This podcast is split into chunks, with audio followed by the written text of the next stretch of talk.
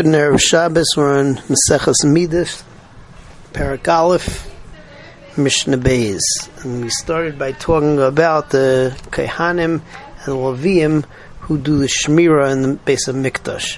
Mishnah Beis continues with that by saying that there was somebody called the Ish Harabayis who was in charge of all the Shemrim. He used to walk around at night uh, with torches to make sure that all them were doing their job if he saw that somebody wasn't at their post, um, walking around like he should be, so he used to say Shalom Alecha. If there was no answer, so then uh, apparently he was sleeping. At which point he would take a stick and he would uh, start to, you know, hit him a little bit to get him up. Um, and if that wouldn't work, then they would uh, actually light a corner of his clothing on fire, and uh, there was voice from outside, and they would say, "Oh, if uh, what's it called?" They would they would say, "Oh, that's apparently a Ben Levi who's being hit or his uh, his begodim are being put on fire." And Rabbi Lezim Yaakov talks about the fact that this actually happened to his uncle, that his clothing was put on fire. So let's see the Mishnah inside. Ishar Bayasaya Mechazer al Kol Mishmor Mishmor. So uh, this Ish Harabayas would go around and check all the mishmaras. The avuka is to look in Lefanav, and there were torches in front of him. Chol mishmar she'ena made any mishmar that was not standing um, on his watch. Emaloi Ish Harabayas. Ish would say to him, Shalom Alecha. Nikar shu yashin. Um, if it was clear that he was sleeping, makloi, and he would hit him with a stick, and he even had the right to light his garment on fire. And they would say, What's the sound in the Azara?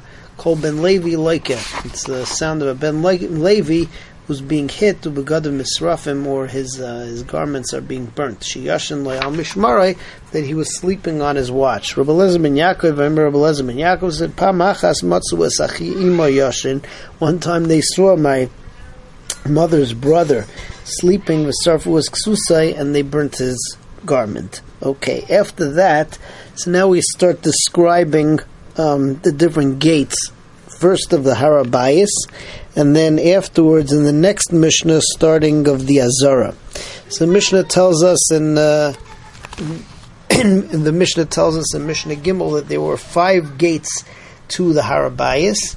On the south side, there were two gates. Both were called Shari Chulda, um, named after Chulda Hanavia. There's another pshat also.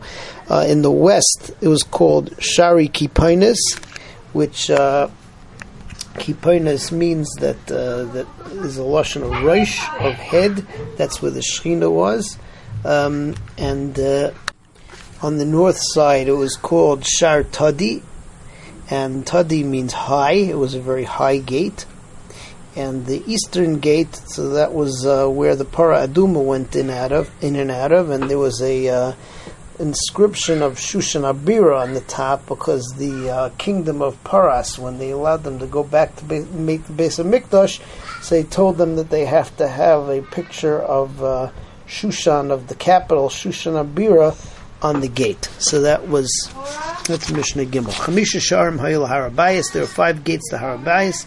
Shnei Shari Chulda in Adarim. There were two Shari Chulda in the in the south. Mishamshin Knisa Yitzia, and people would go in and out of those. Kipainais min Hamayriv, uh, Mishamish Knisi Yitzia. So Shar Kipainais was on the west, and people went in and out of it. Tadi min Atzafain, Loy Mishamish Klum. That very high gate they never used to use. Shar Mizrachi, the eastern gate, all of Shushan Abir there was a tzior picture of Shushan Abira, Shabbai Kain Gadol HaSerif as a and that the Kain Gadol who went in to burn the para of para v'chol masada yotzim lahara mashcha that they would all go out from that to the uh, from that gate to the haramashcha to do the avoid of the paraduma. Okay, moving on to Mishnah Dalit. Mishnah Dal tells us that there were that there were seven gates to the Azara. Three were in the north, three were in the south, and one was in the east, nothing on the west. Uh, the three in the north we talk about in the next Mishnah. The three that were in the south, there was a shar called Shar Hadelek, where they brought in the wood. There was Shar HaBachiris, where you brought the uh, in to be shechted, because the Shechita was in the uh, south. And also the Shar Hamayim, which is based on a Nevuah in Yecheskel.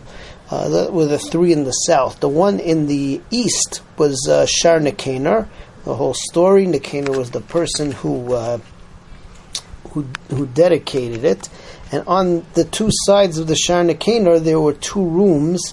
One was on the right, one was on the left, and those two rooms were called Cheder Pinchas Hamalbish, which uh, we saw in the previous Masechta. They used to take the Kainim's clothes off over there. And uh, the other room was called the uh, Cheder Eisei Chavitim, uh, that's where they made the Chavite Kohen Gadol. So that's Mishnah Daled. Shiva Sha'arim Ayub Azara. There were seven gates in Az- to the Azara. Shloisha B'Tzafa and two, three in the north. Shloisha B'Darim, three in the south. Ve'echad B'Mizrach and one in the east. Shabadarim in the south. Shar Hadelek was Shar Hadelek. Sheni Loi. The second one was Shar HaBechiris. Um, Vishlishi Loi Shar Hamayim when we say Sheni Loi, Shlishi Loi, so it starts from the uh, southwest corner and then moves uh, toward moves towards the east. Okay, so that was in the south side. The we- in the east side, so you had Shar The east side was the main entryway to the Azara over there, and uh, that's what uh, that's what you have over here. Sheba Mizrach Shar Nicanor, Vishnei Lishkais Hayulay, and there were two rooms, Achas Miyamina, Achas Mismaila, one on the right, one on the left, Achas Lishkas Pinchas Amalbish. One was the room of Pinchas the Malbish. He took off the clothing of the of the Kehanim. Achas Lishkas Eisei Chavitim, and the other was the room where they made the Chavitim. Ezra Hashem. Next time we continue with Mishnah Hay.